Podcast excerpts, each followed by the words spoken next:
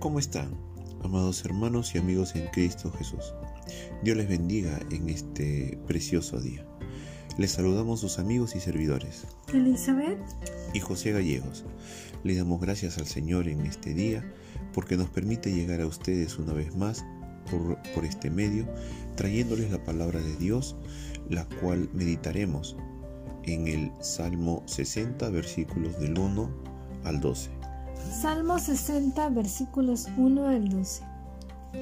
Oh Dios, tú nos has desechado, nos quebrantaste, te has airado, vuélvete a nosotros. Hiciste temblar la tierra, la has hendido, sana sus roturas, porque titubea. Has hecho ver a tu pueblo cosas duras nos hiciste beber vino de aturdimiento. Has dado a lo que te temen bandera, que alcen por causa de la verdad, para que se liberen tus amados. Salva con tu diestra y óyeme. Dios ha dicho en su santuario, yo me alegraré, repartiré a Siquem y mediré el valle de Sucot. Mío es Galat y mío es Manasés, y Efraín es fortaleza de mi cabeza. Judá es mi legislador. Moab, vasija para lavarme. Sobre Edom echaré mi calzado, me regocijaré sobre Filistea. ¿Quién me llevará a la ciudad fortificada? ¿Quién me llevará hasta Edom? ¿No serás tú, oh Dios, que nos habías desechado? ¿Y no salías, oh Dios, con nuestros ejércitos? danos socorro contra el enemigo, porque vana es la ayuda de los hombres. En Dios haremos proezas, y Él hollará a nuestros enemigos. Palabra de Dios llega hoy a nuestra vida por medio de este salmo, donde hemos titulado este salmo de Dios es la derrota o la victoria. Este salmo puede aplicarse a cualquier situación de derrota y así el salmista lo usa en Israel. Este salmo nos enseña que debemos depender de Dios en toda situación. Para meditar en este salmo lo hemos dividido en tres partes. La primera parte se llama Lamento por la derrota y va del versículo 1 al 5.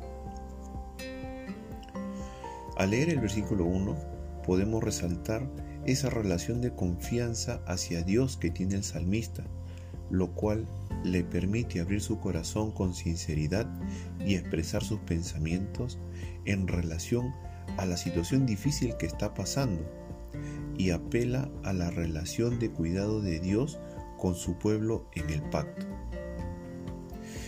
En el versículo 2 usa la figura de un terremoto. Esto nos hace notar que lo que parece estar firme, Dios lo puede sacudir. En este caso, Dios permitió algo que perjudicó al pueblo. Ahora piden a Dios que restaure el daño que ha sufrido.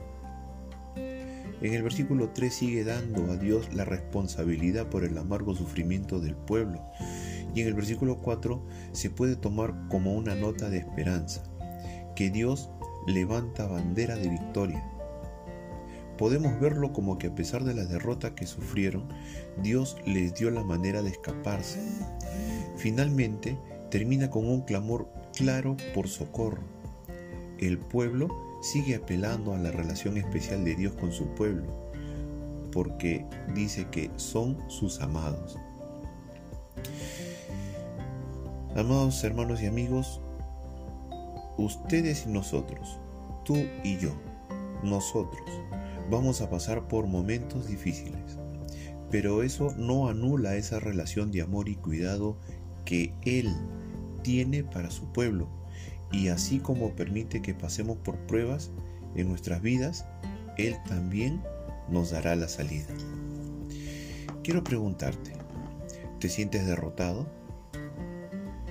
¿Estás pasando por tiempos difíciles? Amigo y hermano, clama a Dios él está contigo en medio de la derrota. El segundo punto es mensaje profético de victoria. Esta sección presenta una promesa de Dios para dar la victoria a su pueblo. El mensaje destaca la soberanía de Dios. Todos los pueblos pertenecen a Dios. Él gobierna sobre todos ellos.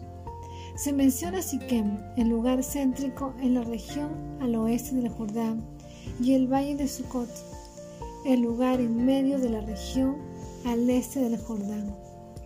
Los pueblos de Moab, Edom y Filistea llegaron a estar al servicio del rey David. No hay nada, queridos amigos y hermanos, que Dios no pueda controlar. Como vemos en este salmo, Él le dio la victoria a su pueblo y ese mismo Dios está con nosotros.